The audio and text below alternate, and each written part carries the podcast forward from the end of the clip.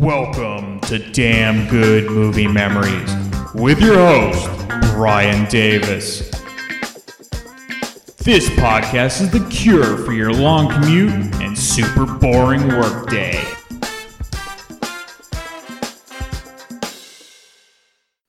What you got in the trunk? You don't want to look in there.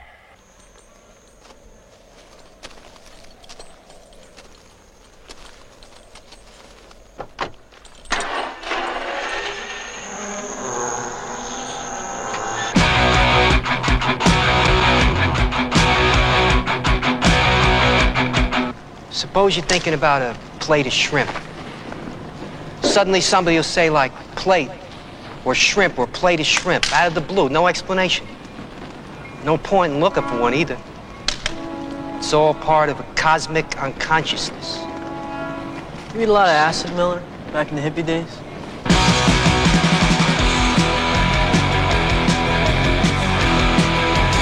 Sell that car and send me your money. You don't need that car. Put it on a plate, son. You'll enjoy it more. Couldn't enjoy it anymore, Mom. This is swell. What's this?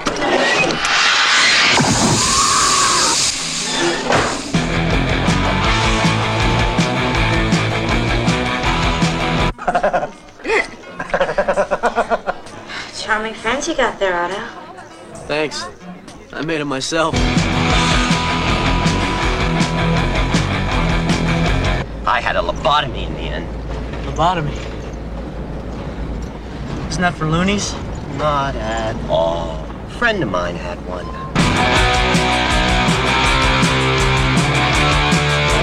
I do my best thinking on the bus.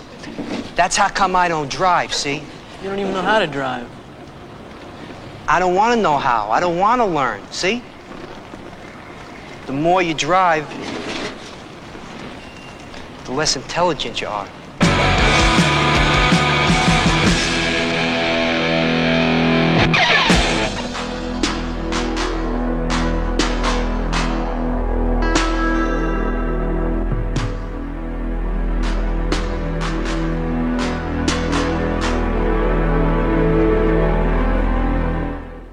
Hey there, it's Brian Davis, and for this week's episode, we're going to cover the movie Repo Man from 1984. The studio was Universal Pictures. The release date was March 2nd, 1984. The running time, 92 minutes, and it was rated R. The budget was $1.2 million, and the box office took in, well, this is disputed. Wikipedia says $3.7 million, but I believe that's false, or at least they pad heavily with the home video sales, which I will explain later. Now, Box Office Mojo, which is what I normally use to get all the box office totals, they always give a more realistic box office total, and they say 129,000, making it the 163rd ranked movie of 1984. Rotten Tomatoes gives it 98% fresh from 46 reviews. Their critics' consensus is Repo Man is many things: an alien invasion film, a punk rock musical, a send-up of consumerism. One thing it isn't, boring. Roger Ebert at the time surprisingly gave it 3 out of 4 stars. Here's his review. Repo Man is one of those movies that slips through the cracks and gives us all a little weirdo fun. It is the first movie I know about that combines 1. Punk teenagers, 2. Automobile repossessors, and 3. Aliens from outer space. This is the kind of movie that baffles Hollywood, because it isn't made from any known formula and doesn't follow the rules. Repo Men, we learn, live their lives on the edge, operating under extreme tension that is caused partly by their working conditions and partly because, as Harry Dean Stanton explains, I've never known a Repo Man who doesn't use a lot of speed. Stanton is one of those treasures of American movies. He has appeared in a lot of films without becoming a big star, but he has that total cynicism that brings jobs like Repo into focus. In the movie, he and Emilio Estevez make a nice team, the beaten veteran and the cocky kid, and they cruise the streets looking for cars. What's best about Repo Man is its sly sense of humor. There are a lot of running gags in the movie, and the best of them involves generic food labels of all things. There is a moment involving some food in a refrigerator that gave me one of the biggest laughs I'd had at the movies in a long time. The movie also has a special way of looking at Los Angeles, seeing it through Harry Dean Stanton's eyes as a wasteland of human ambitions where a few bucks can be made by the quick, the bitter, and the sly.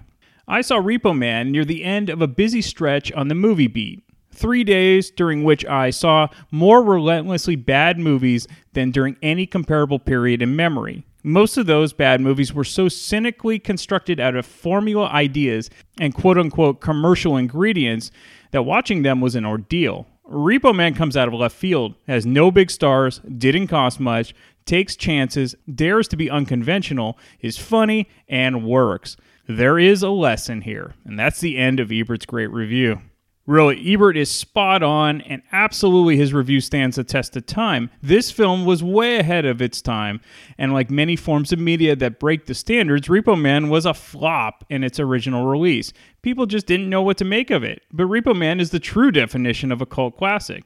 Those that get it absolutely adore it. Okay, let's get into the main cast. You have Emilio Estevez, who plays Otto. Estevez would really hit it big the year after Repo Man, but you could already see his ascent into movie stardom coming into frame by 1984. Of course, if you didn't know already, Estevez's father is actor Martin Sheen, and his brother is Charlie Sheen. Estevez appeared in a few TV movies in the early 1980s. His big break was in the film Tex in 1982 with Matt Dillon and Meg Tilly. A year later, he would be in The Outsiders, which ended up being the who's who of 80s actors before they became super famous. You had Matt Dillon, Patrick Swayze, Tom Cruise, Rob Lowe, Ralph Macchio, C. Thomas Howell, and of course, Diane Lane. Harry Dean Stanton plays Bud. Now, Stanton is what most people, like Ebert, would call an actor's actor. Casual movie fans may not know his name offhand, but I guarantee you've seen a film with him in it. Now, my introduction to Stanton was a few years after Repo Man, where he played Molly Ringwald's father in Pretty in Pink. In a past episode, we covered one of his early roles, where he played Tramp in Cool Hand Luke, of course, with Paul Newman. Repo Man would introduce Stanton to a whole new generation of film buffs, and is also one of his most beloved roles, though he wasn't always easy to work with, as I will cover soon. The director, Alex Cox. This was Cox's first film. He would also go on to direct the 1986 film Sid and Nancy, about the Sex Pistols bassist Sid Vicious and his girlfriend. Okay, let's get into the making of the film. So writer and director Alex Cox spent 2 years trying to get Repo Man made. He sent the scripts to various studios, he made cartoons, all this sort of things. Eventually the script ended up in Michael Nesmith's hands, and it was actually made by his production company. Yes, this is the same Michael Nesmith from The Monkees. Nesmith read the first scene of Repo Man with a cop pulling over the strange vehicle, and then he agreed to make the film. So Cox met with Harry Dean Stanton's agent, and amazingly, Stanton's own agent said Cox shouldn't work with Stanton. He was considered passé, and told Cox to call Mick Jagger instead. Cox was just incredulous and asked the agent if he even read the script, because Stanton was meant for the role. And as great as Harry Dean is in the film, he was very temperamental and difficult to work with. Cox even wanted to fire him at various points because he was just too much of a loose cannon. For the first couple days of filming, Stan refused to learn his lines. He said that Warren Oates read his dialogue in Two Lane Blacktop from 1971 off of note cards stuck on the dashboard, so he should be able to do the same. Cox overcame this obstacle by informing him that refusing to learn lines was in the breach of the SAG contract, which may or may not be true, but after that, Stanton memorized everything perfectly. Cox once said that Stanton got pissed on set and yelled at Cox and said, "I've worked with the greatest directors of all time, like Francis Ford Coppola and Hitchcock. And you know why they were great? Because they let me do exactly what I wanted." Originally, Cox wanted Dick Rude, who ended up playing the character of Duke. He wanted him for the Otto role. However, Rude was too much of an unknown, and Emilio Estevez was an up-and-comer after appearing in The Outsiders a year prior. But Estevez's agents wouldn't give him the script to read. They didn't want him doing small independent films. They only wanted him at that point to do big-budget films. Finally, a friend of the producers who knew the Sheens, they got Emilio the script, and he read it, and of course the rest is history. Dick Rude was very disappointed when he learned that after a year of expectations of playing the Otto character that it was recast. Another hard decision was firing Chris Penn for the Kevin role, even though he had already signed on. Penn actually shot for a few days, but then had a falling out with the wardrobe person and he was fired. As much as I enjoy Chris Penn, having Xander Schloss as Kevin actually worked out best. So while the film might seem far-fetched at times, Alex Cox talked to real Repo Men, who gave him a lot of stories which actually ended up in various forms in the script.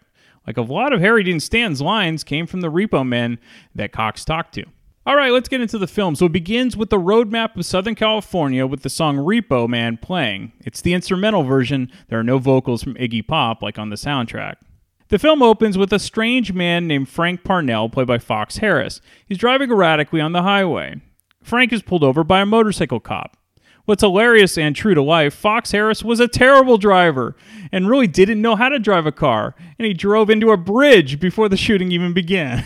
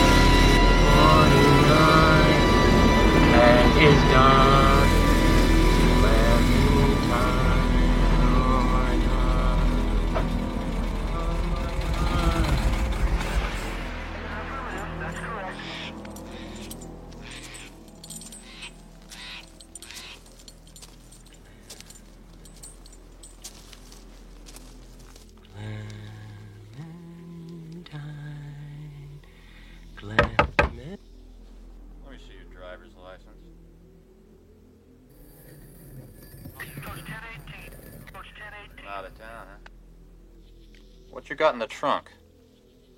Oh, you don't want to look in there.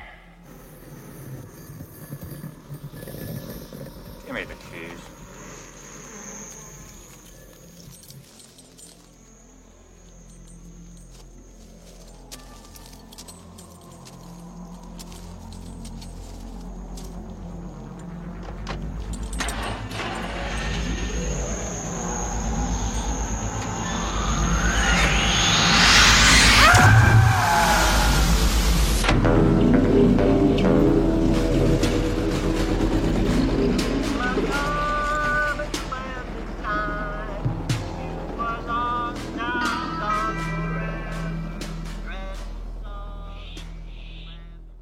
In the trunk is the incredibly bright light that appears before the cop is disintegrated. However, his leather boots remain on the street with the smoke pouring out of them. I've always loved this special effect when someone looks in the trunk. It's like an X-ray where the body turns into a skeleton before it turns to dust. By the way, Frank wears sunglasses, though his left eye doesn't have a dark lens. Now, if you think this beginning is strange, well, you ain't seen nothing yet. After the cop is killed, Frank drives away like nothing happened. We then cut to a grocery store where Otto, played by Emilio Estevez, and his buddy Kevin are stocking items on the shelves. Kevin, which is Xander Schloss, kind of looks like Napoleon Dynamite, and Schloss actually fully believes his character was the inspiration for John Hader's character almost 20 years later. As you will notice, with all of the food items in the film, and Ebert mentioned this, everything is labeled generically in blue and white cans. So sliced peaches are sliced peaches, and cornflakes are cornflakes. More on this later.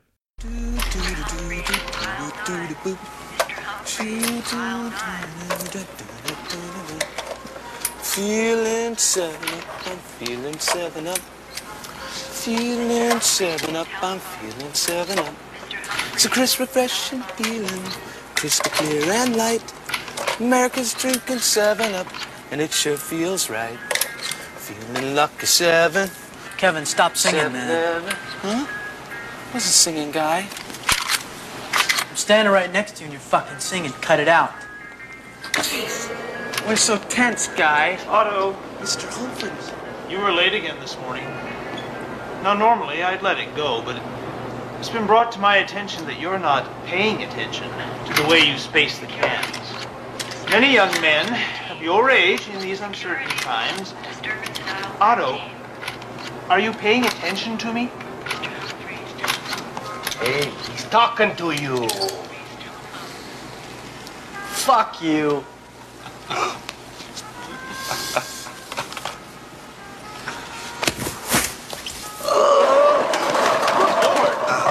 been difficult. Come on, come on, just try it. Oh, come on. Gotta love getting fired from your job in a big way, Otto. What are you laughing at? Louis, throw it out too. Come on, you fucking worm. Get out of here.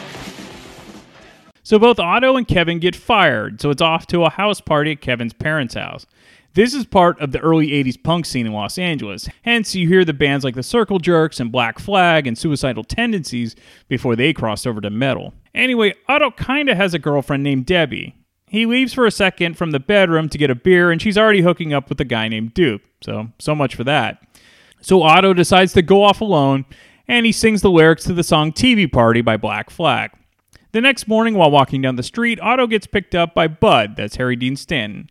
And just like that, Otto now has a new job, Repo Man, as in repossessing cars if you didn't already know the lingo. Hey, kid. Hey, you hard of hearing, Ace? What do you want? You want to make $10? Fuck you, queer. Now, wait a minute, kid. You got the wrong idea. Look, my old lady's real sick. I got to get her to the hospital, okay? So what? Take her there. I can't leave her car in this bad area. Look, I need some helpful soul to drive it for me, okay? She's pregnant. With twins, she could drop at any time, all right? Well, how much you gonna give me? $15. No, won't do it for less than 20. 25. Problem in my old lady's car. It's right here, okay? All right. Where's your old lady at? Never mind about that. Right now, we got to get both of my cars out of this bad area, all right? Come on.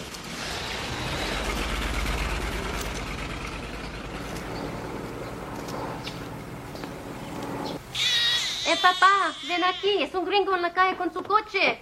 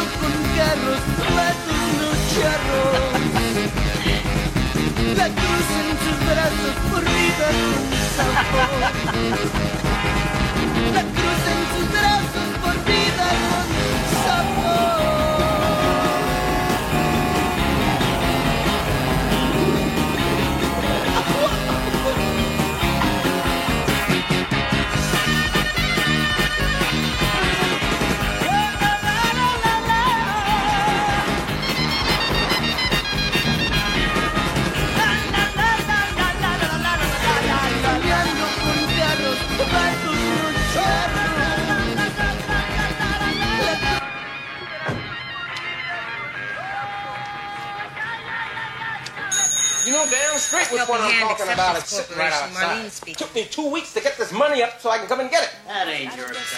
Hey! Don't let him lie to you like that! Thanks, bud. You gonna give me my card or I gotta go to your house and shove your dog's head down the toilet? Take it easy, sonny boy. Shut up, rent a car. Best goddamn car on the lot.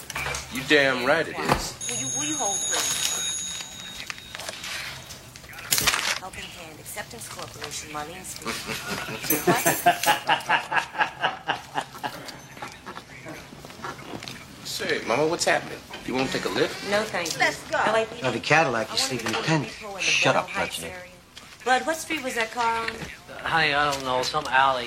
Hey, kid. He doesn't know. Hey, what street was the Cutlass on? I don't know. They don't know. I'll call you back. But I'm your old lady. Helping Hand Acceptance Corporation. Oh, shit. I forgot all about her. What kind of car? Well, she'll take the bus. She's a rock. Hey, come on in. Molly? Molly? Can you hold? Got a name, kid? Yeah, it's Otto. Otto? Otto Parts? Hey, kid. Helping Hand. You got a driver's license? Yeah, you fucking A, we ripped your car, asshole. You want to know who told us where it was? Your goddamn brother. Are you really 21? That's what it says, doesn't it? Hey, you want some help with that beer, kid? You're all Repo Man.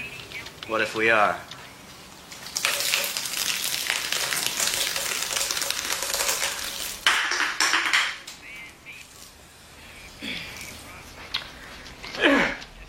You know, kid, usually when somebody pulls shit like that, my first reaction is, I want to punch his fucking lights out. But you know something? You're all right! Right light. You got any messages for me, baby? Yeah, here you go. Cracks me up. Somebody pissed on the floor again. Maybe he's looking for a job, huh, Budsky? Could be. What do you say, kid? We're always on the lookout for a few good men. Screw that. Ain't gonna be no Repo Man. No way. It's too late. You already are. I love the line, someone piss on the floor again, which was the beer that Otto dumped out. Elsewhere, the police are investigating the disintegration of the motorcycle cop, with what looks like a government agency also assisting in the investigation. What could have done that to? Gasoline? Napalm? It happens sometimes. People just explode. Natural causes. What?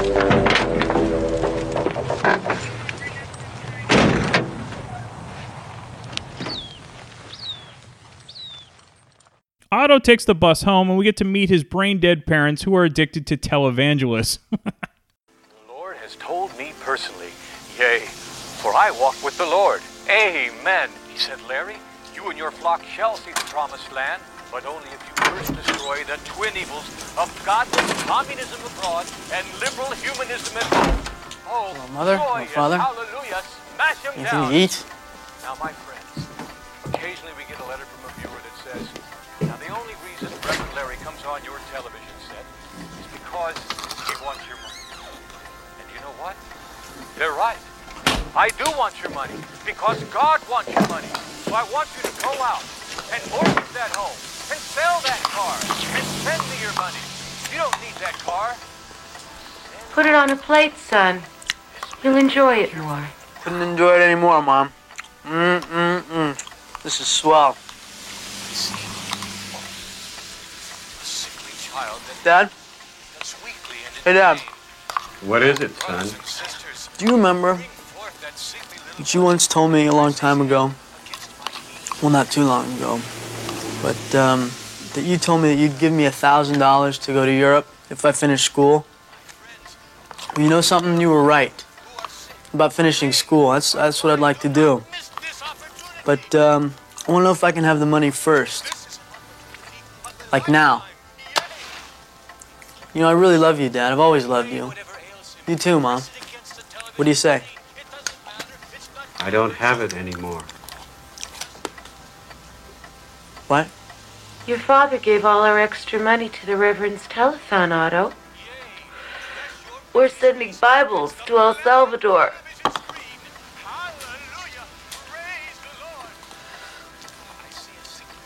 Well, what about me? You're on the honor roll of the Chariots of Fire. Same as us, Otto. It was a gift from all of us, jointly. By the way, the can that Otto eats out of is simply labeled food. While some might think this was a clever way of satirizing product placements in films, the reality was nobody would give the producers of Repo Man product placements. So this was simply a fallback way of labeling things, which of course is terrific irony. They first tried to get Mickey's Wide Mouth the sponsor for the beer, but that didn't happen, so hence the word beer is on the label.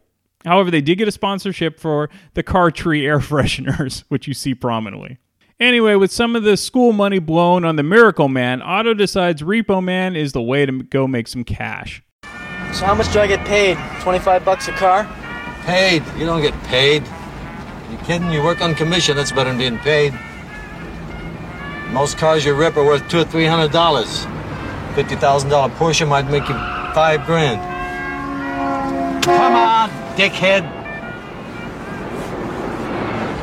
It helps if you dress like a detective, too. Detective dress kind of square. Think this guy's a cop, you're gonna think you're packing something. I don't fuck with you so much. Are you? My what? Packing something. An asshole gets killed for a car. The guys that make it are the guys that get in their cars at any time. Get in at 3 a.m., get up at 4. That's why there ain't a repo man I know that don't take speed. Speed, huh?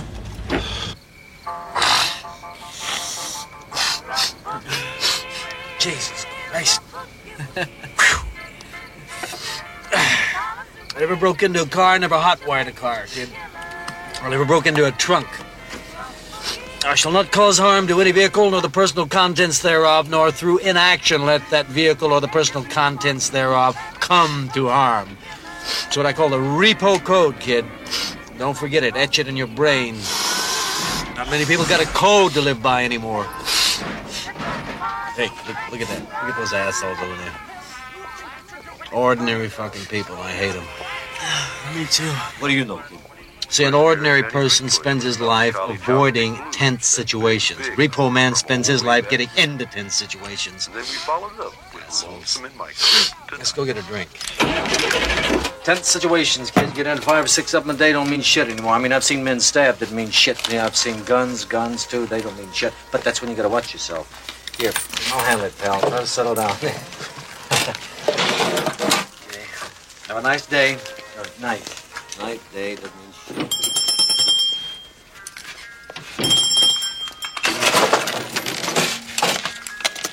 Wasn't that Otto? Otto who? The cashier was being held up at the time by Debbie and Duke, and Archie hiding under the counter.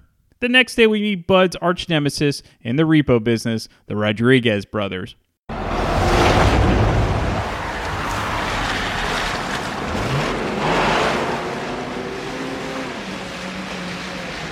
There's some bad shit coming down one of these days, kid. Oh, yeah? Where are you gonna be? On the moon?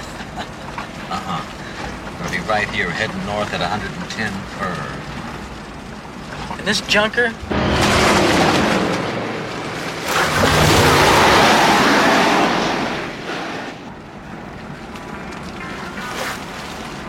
Cool car. Uh-oh, Rodriguez brothers. Motherfucker just flipped you off. Roll the window down, roll the window down. I don't think that's Fidel. Machingas tu esposa. Watch it, motherfucker. Hey, fuck you, pussy punk. Holy shit. Want me to take him? Oh, hey.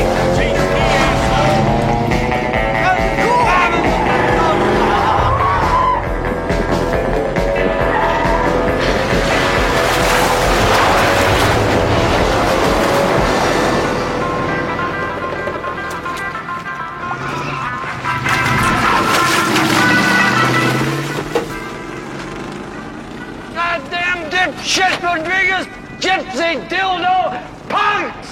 I'll get your ass! Wow, that was intense. Repo Man's always intense. Come on, let's go get a drink. Gee, bud, you never told me it was gonna be like this, man. Cops and robbers, real-life car chases. Woo! Otto also rides with another repo man named Light, played by Cy Richardson, who is equally as awesome as Bud.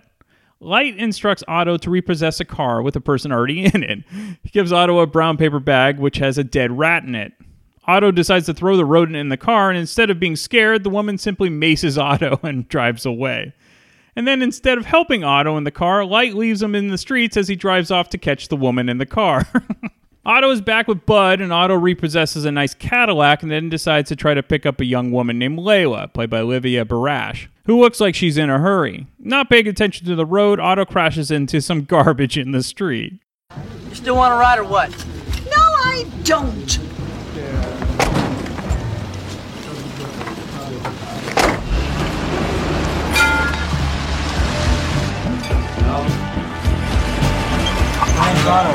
Layla. Car? Yeah, it's one of them. You. One of them. I think you're pretty slick, don't you? I bet you're a used car salesman. I'm not. You dress like one. I'm a repo man. What's that? It's a repossessor. I take back cars from dildos that don't pay their bills. con Saúl do this. Those men in the car next to us, don't look at them. Don't look at them. If they see me, they'll kill me. Really? What? Ah! What the hell are you doing? What's going on? Take a look at this.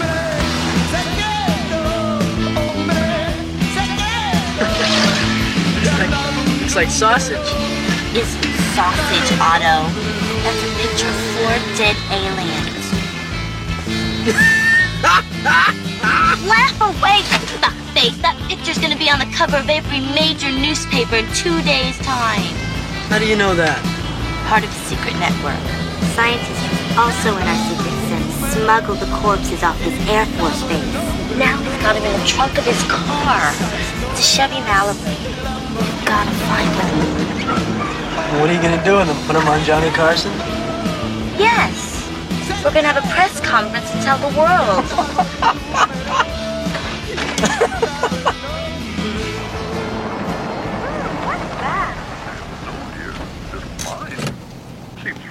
United Fruitcake Outlet. My door doesn't work. It's curled up. How cute. Maybe we should take it home.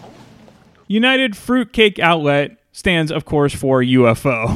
And even though Otto is brash and not very likable, Leo offers to do some hanky-panky with him in the back seat outside of the UFO building.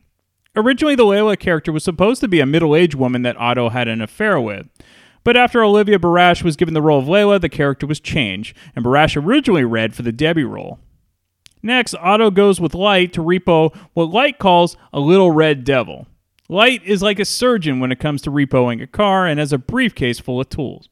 Uncle John Wayne, man. Tell us his name, you little pussy. I walk in someone's place of work. This shit's scared. They know I'm not a cop. Think I come to kill him, and I would. I'll kill anybody who crosses me. You know what I mean?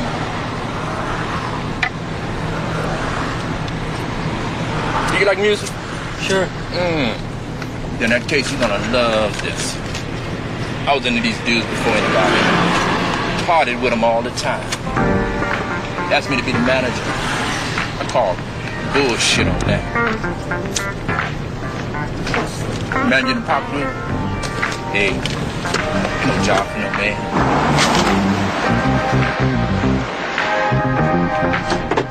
Read that book I gave you.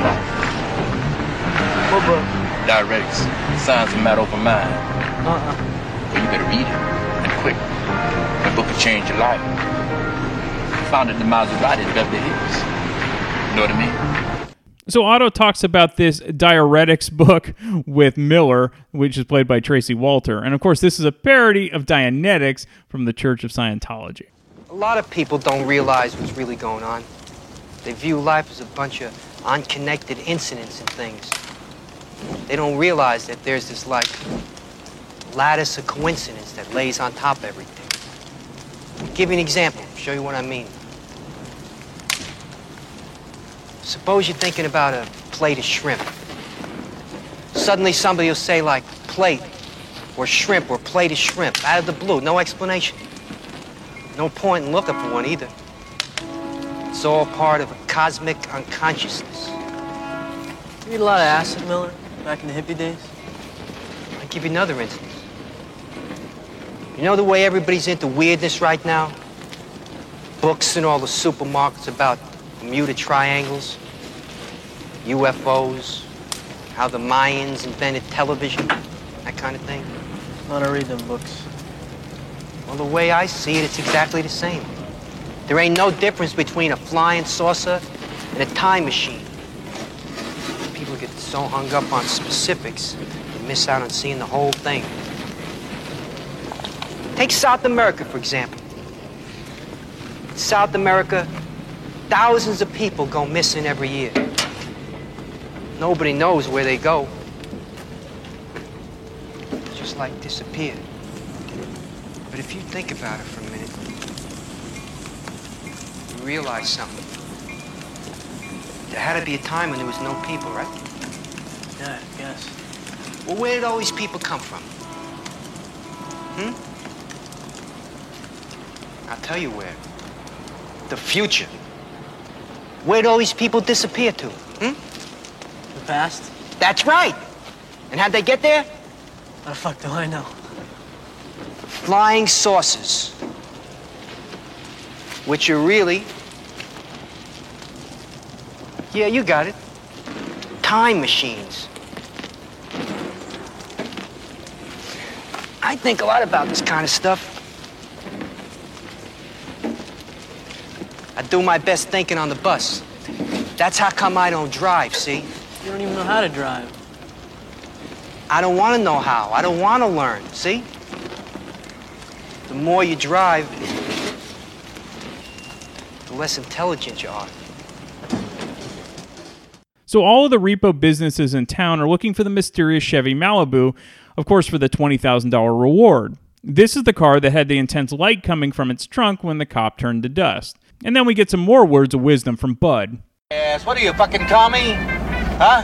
No, I ain't no commie. Well, you better not be. I don't want no commies in my car. No Christians either. So Frank Barnell ends up stopping at a gas station, and likely due to the toxic waste being in his trunk, he stumbles out and pukes all over. Kevin, who now works at the gas station, watches all of this. He then goes to help another vehicle, which happens to be the Rodriguez brothers. When Kevin goes inside the station to get them something, the Rodriguez brothers take Frank's Chevy Malibu with no idea what's in the trunk. Otto decides to repo a station wagon of an elderly lady, but unfortunately her group of large sons arrive home from band practice and beat the shit out of Otto before he can get away with the car. Otto didn't realize they had put a jack under the car and he couldn't drive away. The Rodriguez brothers end up stopping to get something to drink because the car temperature is so warm due to the heat in the trunk. However, Debbie, Duke, and Archie steal the Malibu from the Rodriguez brothers. In the meantime, Otto is with Light, and a repo goes bad as the car owner fires a gun at Otto. Light ends up saving the day by returning fire before Otto speeds off. Otto is totally freaked out, but discovers later that Light's gun was just using blanks.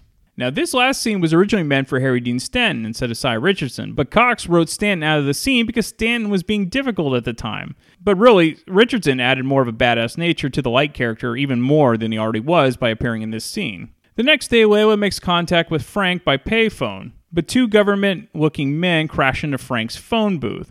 Frank gets away, but Layla is kidnapped by the men. We then go back to Repo headquarters. Jingle bells, jingle all the way. What's going on? The usual. Come on, Miller. Hey, Molly. How you doing, baby? Who done that to you, son?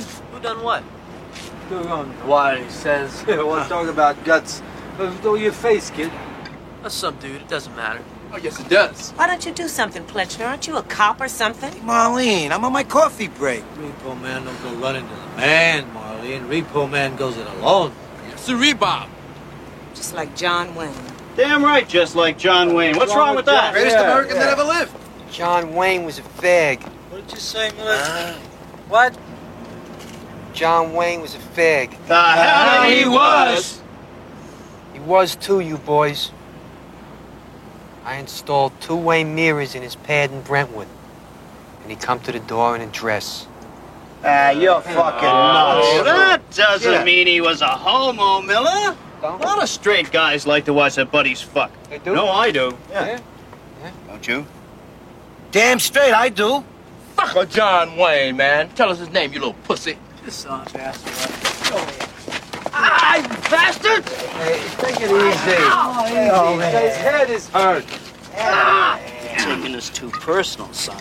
See, the thing is, Repo Man got beat up in the line of duty. Now, it doesn't matter that that man was you. What really matters is that the guy that did it has got to pay the price. Now stop being selfish and tell us his name. Come on! Ow, you bastard! All right! All right. Okay, his name was...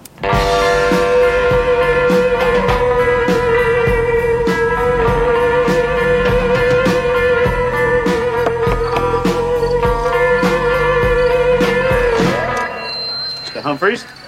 Yes, I'm Mr. Humphreys. What do you want?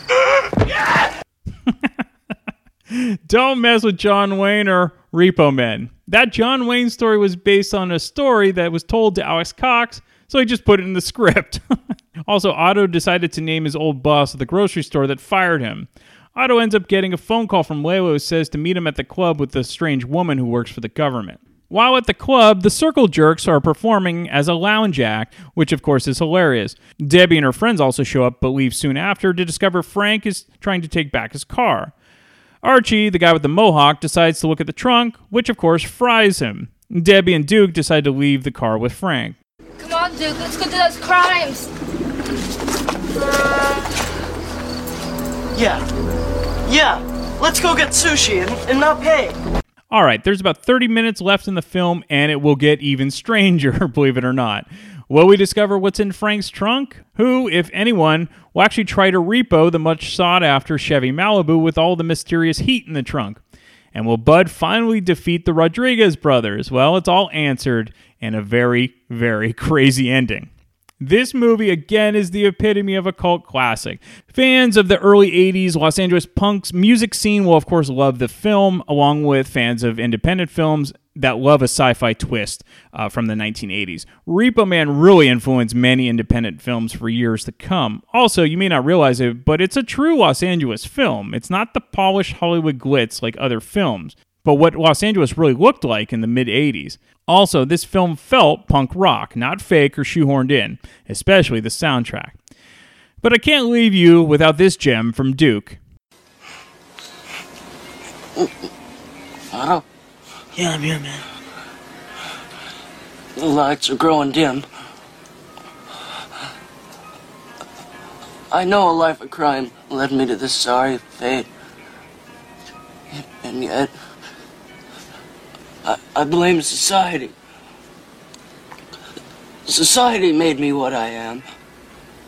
That's bullshit. You're a white suburban punk, just like me. But it still hurts.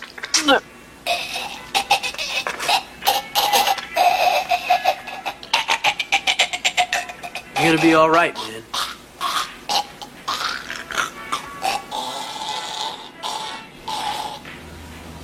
Maybe not. The end credits are totally unique as well, as they go from top to bottom instead of bottom up. Also, you get to hear the song Repo Man playing this time with Iggy Pop's vocals. All right, let's get into the deleted scenes. There were a number of them that were shown for the TV edit of the film. So instead of Duke hooking up with Debbie in the beginning of the film, it's actually Archie, and you see his mohawk conveniently shot between her legs. We have Frank losing a tooth while driving his radioactive car. Archie is swimming in someone's pool with his clothes on while Duke is on a lounge chair, and then Duke then shoots Archie with a bow and arrow. We have Bud using a payphone but gets frustrated that he can't get it to work, so he gets a sledgehammer from his car and destroys the phone booth. Otto then grabs a hammer and does the same. It's actually a really funny scene. Early on, Bud is showing Otto the ropes of repoing a car. If you don't have the keys, you wouldn't try to steal the car like Light would do. You call a tow truck. So then the guy who's getting his car repoed, who has his face half covered in shaving cream and in his bathrobe, comes out of the house to try to reason with Bud. It's the guy's daughter's car, but Bud calmly tells the guy to talk to his daughter about missing her payments and to call his branch manager before he will tow the car. Of course, once the father goes into the house, the car gets towed. Otto lives in his parents' garage, and there's a scene where he sleeps on the garage floor in his sleeping bag next to a car, listening to his Walkman while drinking beers. There's an extended party scene at Miller's house. There's a scene where Otto returns home and enters the house, and his parents are sitting on the couch covered in cobwebs while they're still watching the televangelist. Otto then turns off the TV to the horror of his parents. Otto is laying in bed with Layla talking about the Chevy Malibu, and Layla tells Otto she likes him a lot because he takes her seriously. At the house party, Otto arm wrestles Duke, and nobody wins. Kevin then wants to go target shooting, and Otto tells him to go smoke out of a bong. There's a longer gas station scene with Kevin and Frank, where Frank talks about how hungry he is before throwing up. All right, some fun facts. So originally, Alex Cox wanted Dennis Hopper as a Repo Man, but Hopper at the time was still doing poorly due to his alcoholism, and Cox heard that he literally drove another director insane, so they had to pass on Hopper. It would be a few years before Hopper's 1986 amazing film comeback, where he appeared in Hoosiers, Blue Velvet, River's Edge, and Texas Chainsaw Massacre 2. Universal Pictures pulled the film after 1 week due to underperforming, but the soundtrack generated such a buzz and sold over 50,000 copies, which was a really strong number considering it was an independent punk soundtrack. 6 months after its initial release, Universal decided to re-release the film due to the success of the soundtrack. And like a lot of underappreciated films in the 1980s, the advent of home video really helped Repo Man become a cult classic because those who likely missed the film in the theaters were renting the movie constantly. I definitely remember seeing the movie poster in many independent video stores back in the day, and I was always intrigued as a kid just from that poster. It just looked cool and still does. So no special effects were used to make the Chevy Malibu glow while parked at the repossession lot. Instead, the car was completely coated in 3M reflective paint, and it cost approximately $600 per bucket. So that photo of the aliens that Layla shows to Otto, it's thought to be of some sausages. It's actually depicting condoms filled with water and then dressed by J. Ray Fox and Linda Burbank in grass shirts. Xander Schloss, who plays Kevin the Nerd, he actually ended up joining the punk band The Circle Jerks after the production ended. So when filming began, they only had one 1964 Chevy Malibu, but it was stolen a couple days into filming, and it forced the film crew to scramble to find a replacement. So shortly after finding a replacement, the original was recovered by the police undamaged. This was fortunate timing because about a day later, Fox Harris severely damaged one of the Malibus by accidentally plowing it into a gasoline pump. And in the car wash scene, one of the gas pumps is clearly severely dented up and damaged. This is the pump that Fox plowed into in a previous take. All right, we have a special guest who loves this movie. He loves the soundtrack. He's been a big fan for a long time. And it's the great Ian Wadley from the Rock and Metal Combat Podcast who joins me to discuss the epitome of a cult classic, Repo Man. And I'll be back next week to talk about yet another random movie from my DVD collection. Okay, we're back, and I've been trying to get this guest to talk about this movie for, I guess, 2 years now. I think it's been about 2 years. It's like it's trying to where they talk about repoing cars. I'm trying to repo Ian Wadley back to this show. So thank you for joining me to talk about Repo Man, Ian. No problem. You'll probably get Repo Man 2 before I get back on here for the deluxe episode of Repo Man, unfortunately. That's right. That's why we're at this moment. We'll pull the curtain back. I'm trying to record about 30 episodes with Ian, so I'll be good for the next 5 years. So I tend to think most people know about the soundtrack rather than actually seeing this film itself. Did you see the movie first, or did you hear the soundtrack first? Saw the movie, and at the drive-in, it was the second movie. I can't remember what the first one was. But I remember telling my grandpa, this shit's weird. We can go home now. I didn't get it the first time. It was just too weird. You know, I think I knew who Emilio Estevez was. Right. And Harry Dean Stanton. I'd seen in other movies. Didn't really know much of the other cast, except for, what's the great guy? John Wayne's a fag. Yeah. His name is Tracy Walter. Tracy Walters, yeah, the great Tracy Walters, yeah. Great in everything he does.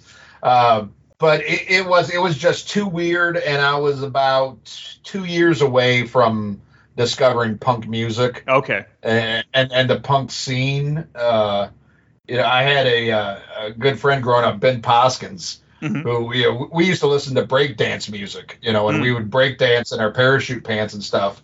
And then he went punk, and I went metal. And at first I couldn't stand any of the punk shit he was playing me. I'm like, oh, this is all fucking noise, And then years later I ended up loving punk. Right. But I was a late bloomer to Repo Man, and it just developed a cult following, but fairly quickly. It wasn't one that took years and years, and I would just keep hearing people talk about it, and I'm like, God, I told my grandpa to leave during that one. But then, I got a little bit older and watched it and liked it a lot more. But it's one of those films where every time I watch it now, when I don't think it's possible for me to love the movie or appreciate it anymore, I always find a way to. I would say, by my early 20s, I mean, keep in mind my age. When it came out, I was 10. Mm-hmm. By my early 20s, I loved it, and just now it's just a staple. The soundtrack's a staple. you know, I had this really cool, was it Anchor Bay put out? It was a tin box. I still have it. A tin box that came with the soundtrack and the and then the DVD. Uh-huh. And it was like, the license plate says Repo Man and everything. Yeah. And that's collecting dust. I just can't stand to part with it. But, now I have the beautiful Criterion Collection. Oh, yeah. Copy of it, which, until there's a 4K, that's the way to see it. Yeah, that's a must own. Oh, yeah. I mean, the booklet, the special features, everything, yep. The transfer is incredible. Shout out to Criterion, you movie nerds. Oh, yeah. They're the best. Shout Factory's amazing. Vinegar. God, what's it called? Vinegar Syndrome. Vinegar Syndrome. Yep. That's who my paycheck just went to after this last halfway to Black Friday. Oh, really? So. I know. I just picked up the pre-order for Cloak and Dagger. So for me. Oh, yeah. Oh, God. Yeah. I got the bundle, the everything bundle a couple months ago. Nice. Yeah. That's where all my money goes now too, is like Criterion, Screen yep. Factory, Blue Underground, Kino yep. Lorber. Oh, Kino Lorber, yeah. Oh, love Kino Lorber. Actually, I gotta say, even though I'm known from a music podcast, especially since the pandemic, I'm more into movies. I listen to music when I got to do a show, and that's about it. I've been watching movies and. Particularly cult shit like this, and that's what I love about these boutique labels. Yeah, that not only put these movies out but celebrate them and do such a a masterful job on the transfers and the bonus features and the Criterion edition of this, and I believe it's a 4K scan. It is on Blu-ray, but man, it's just the way to see this, and it's a movie. Again, the more and more you watch it, you'll catch shit you miss. And unfortunately, I was supposed to meet Xander, who plays Kevin, because he used to play in a band with my friend Manny, who would be on the future episode. Yep. He played in a band with him called the Two Free Stooges, and also he's a member of the Circle Jerks now. Right. That's right, and had been for a long time. So yeah, I was gonna go see the Circle Jerks and meet Xander, and I just wanted to go up to him with that price checker and just right on his fucking glasses, or push him into a bunch of cans, Yeah, wherever the night takes me. He won't think it's funny, but I'll laugh my ass off. That's right. Look, I'm glad you brought it up. I think the term cult classic gets thrown around too much now, but this really is the epitome of a cult classic, and I remember seeing you saw this posters in video stores. I mean, it's an iconic poster. I mean, you think of 80s and the punk scene, that's what it's about. I'm really glad you brought up that you didn't get it at first, because that was gonna be my question. I don't know, maybe it was the age I was at. I really liked it, but I didn't really care about the sci-fi angle. Did you eventually learn to love the sci-fi angle, or was it just kind of a necessary part of the film? Oh no, I love that. I'm a Trekkie. I'm a big fucking sci-fi nerd. Okay. So I always liked that, but it was just there was little bits of everything in this movie. Mm-hmm. And at 10 years old, it was just too much for me to take in. Sure. For some reason, I understood Footloose, but this was above my fucking right. my skill set level. and surprising, because I did I liked a lot of. What was considered cult films at a young age, but this one just maybe it was the night, maybe it was the movie that I saw before it. Sure. I remember afterwards, once it was on HBO, like I tried to give it a chance, and I was like, yeah, I didn't like this for a reason, and just ignored it. But sometimes you just need, you need to grow up and experience shit, and you get a lot more out of movies. Even sometimes movies that you get when you're younger, you will get more. As you get more intelligent or stupider in my case, and this is definitely one of those. It's just, it's so rewarding. It's so quotable. Nobody can bring up, the Duke around me without me going, John Wayne's a fag, which I love the story. If you watch the behind the scene footage, they talk about that. It was this one rumor that the writer and director had heard. And he's like, yeah, I'll just put it in the film. And it just becomes like this thing. Oh, I know. And I run with it. I tell everybody that's the truth. And I tell them, oh yeah, I got shit at home I can bring in. It's true. Yeah. That's just because I hate John Wayne. Well, but, there you go. Don't tell Joseph Staub that. He will disown you. So yeah. Yeah, he'll forgive me. That's true. Joseph's a very good guy. Yeah. So I think this was an exclusive from the episode that you and Ralph were on. You revealed you actually met Emilio Estevez and Charlie Sheen at a young age because you lived in Los Angeles for a while. So right. was this before or after Repo Man?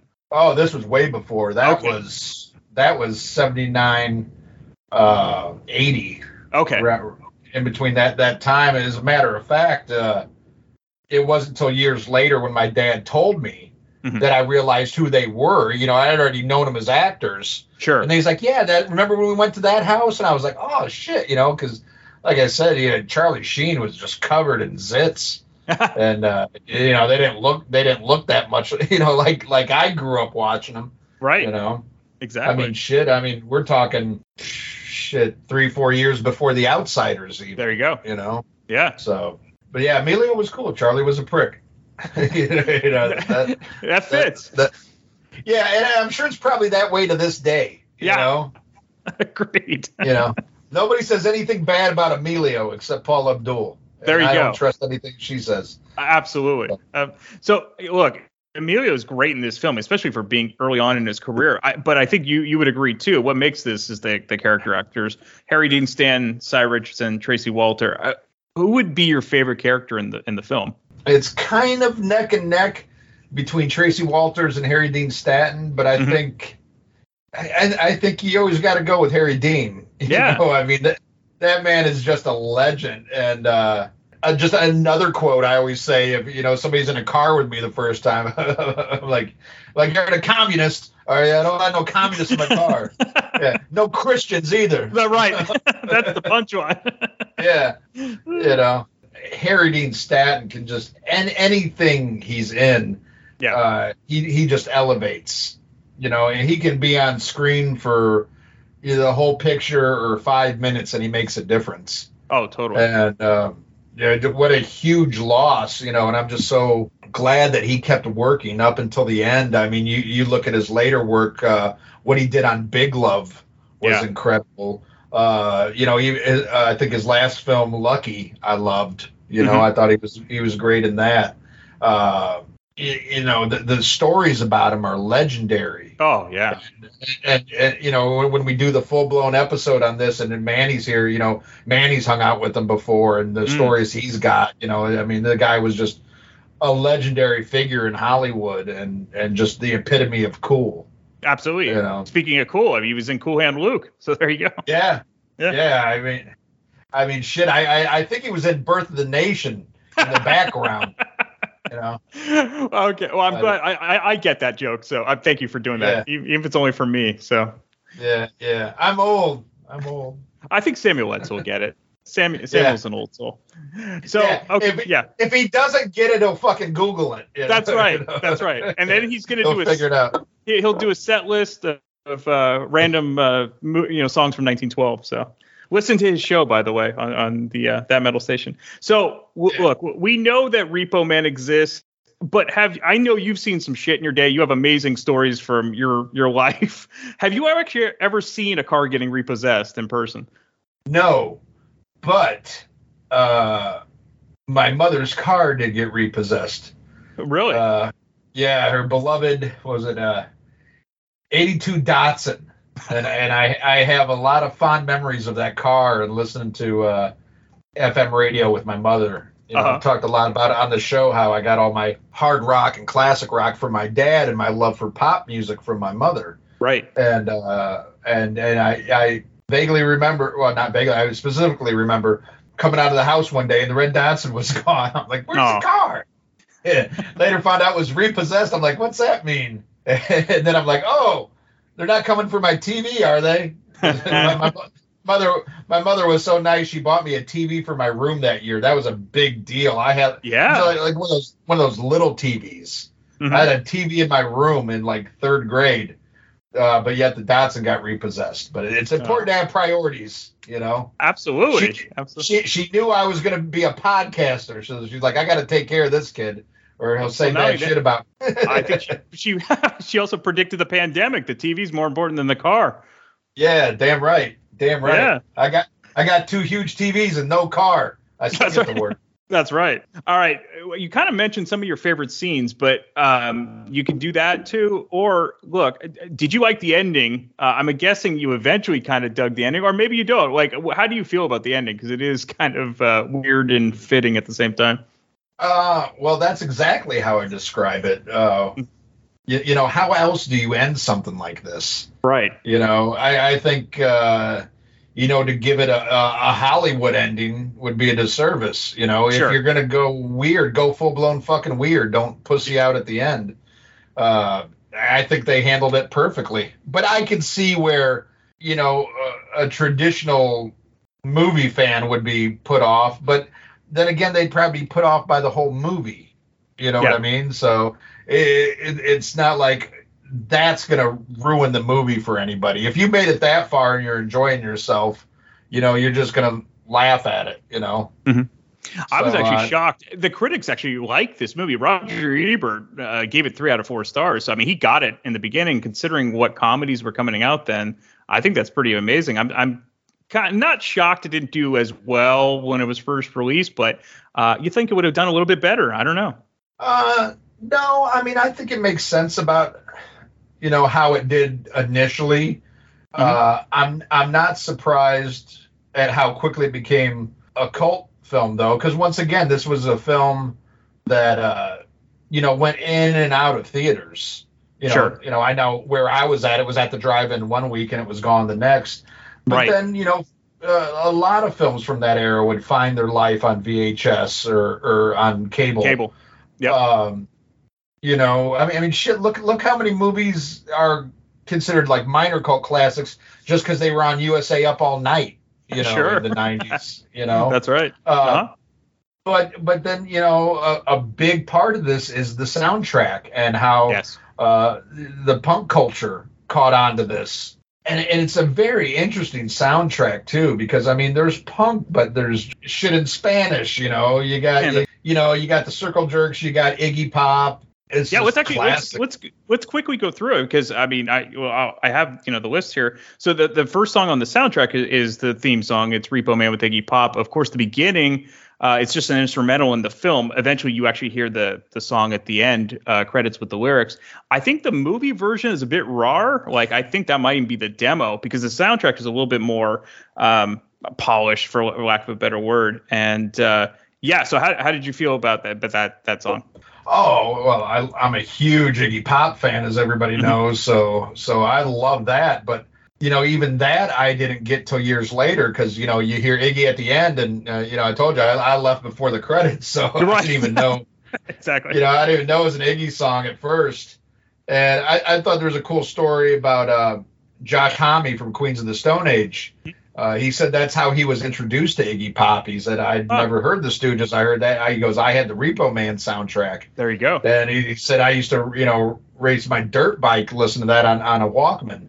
Mm-hmm. And, you know, and that's, hey, however you discover Iggy Pop is great. You know, there's no wrong way. No. You know? Exactly. But also, I mean, you got Suicidal Tendencies on there. Mm-hmm. You know, Circle Jerks, the Plugs, Black Flag. Yeah, I mean, it's just it's kind of a who's who, but it's a different kind of, you know, it's 80s punk, but it's still a weird mix for even that era. I think I don't know. It's a very unique soundtrack, I think. Yeah, but that was the great thing about early punk, is it was all over the place. Like, it wasn't repetitive at all, because Iggy Pop. Pop's completely different than the Circle Jerks in many ways, and going back to the song Repo Man, for me it always kind of sounded, the main riff, like a combination of like the Batman theme and Peter Gunn. I love what they did with that. And if memory serves me correct, I believe Steve Jones is playing guitar on from the Sex Pistols. He is, and the band is basically Blondie's rhythm section.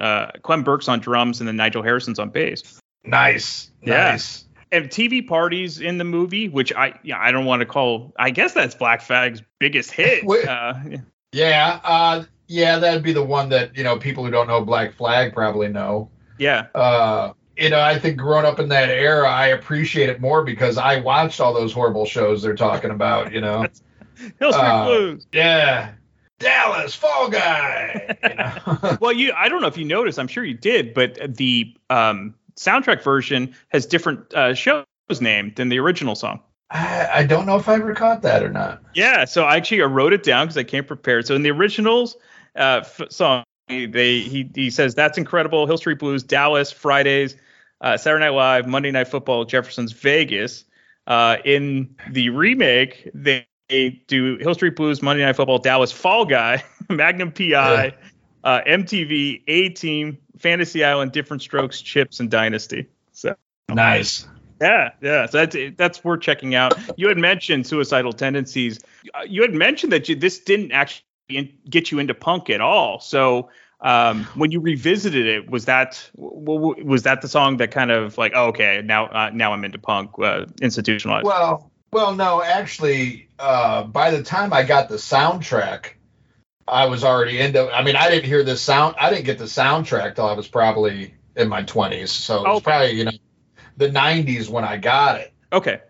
So I was already, pretty well versed in most of the bands, but I could still appreciate how different it was. Mm-hmm. You know what I mean? Because you had the hardcore punk, you had your classic punk, mm-hmm. What it was morphing into, and it was actually, dying out by the time I got into it. Right. Because I don't consider any, too much punk after 85 really, mm-hmm. in my book, it sure as fuck ain't Green Day and Blink-182. No. So it's kind of interesting that Black Flag and Suicidal Tendencies almost kind of did a similar thing in the sense of they started punk and then kind of evolved into almost more metal, whereas Black Flag kind of did it more of a sludgy metal in the Sabbath vein, whereas Suicidal kind of went more thrashy. Right. And I think it's just... it's kind of a logical extension in a couple ways. One, mm-hmm. you kind of see where music's moving, and then I think just the longer you play, you're going to get better at your instrument. Sure. And you're going to want to be challenged more. Sometimes things have a shelf life, I think, for a reason.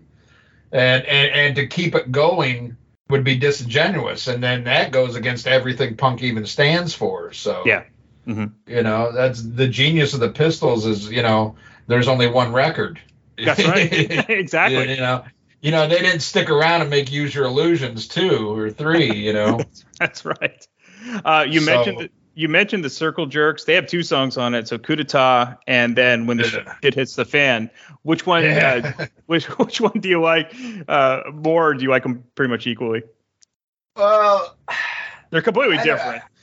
I know. I would have to say, the punk in me is going to say Coup d'etat because that's just fucking classic, classic punk. But there's just something so lovable and fun about Shit Hits the Fan. Yeah.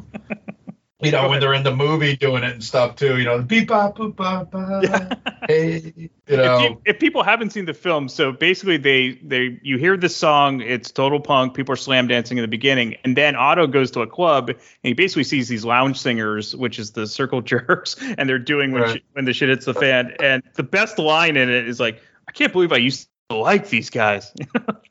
Yeah. Oh God. Let's get some sushi. Yeah. I'd say the other big name song from this is Fear doing Let's Have a War. Yeah, a great one, great album, and it's nice to see like a Fear song on a soundtrack that's not what's the 2 big ones? Forgive me, I've had a couple beers. I love living in the city. I love living in the city.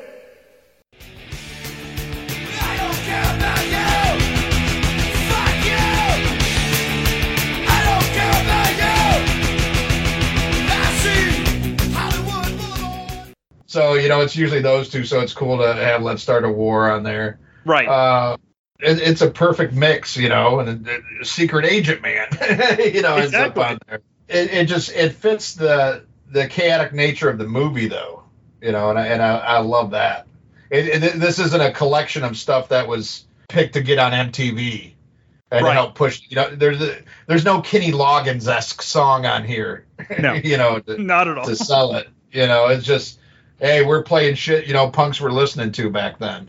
Oh, totally. And I would have never heard about the Plugs, you know, because of that, and, you know, the Hombre Secreto, the Hispanic version of Secret Agent Man. And yeah. I love the instrumental, the Real 10 that they do. That's kind of like the musical interludes. And you kind of get the full length of it on the soundtrack. But yeah, I mean, that's, even if you don't like this movie, you'd be hard pressed to find someone that isn't a music fan that doesn't like the soundtrack. Yeah. Yeah. Unless their musical taste sucks, you know. Exactly. And you heard it from the man. All right. So if you haven't seen this, definitely check it out. Definitely check out the soundtrack. And you get the thumbs up from the great Ian Wadley. So thank you for doing this, Ian. You're welcome. Buy the Criterion Blu-ray. Absolutely. Absolutely.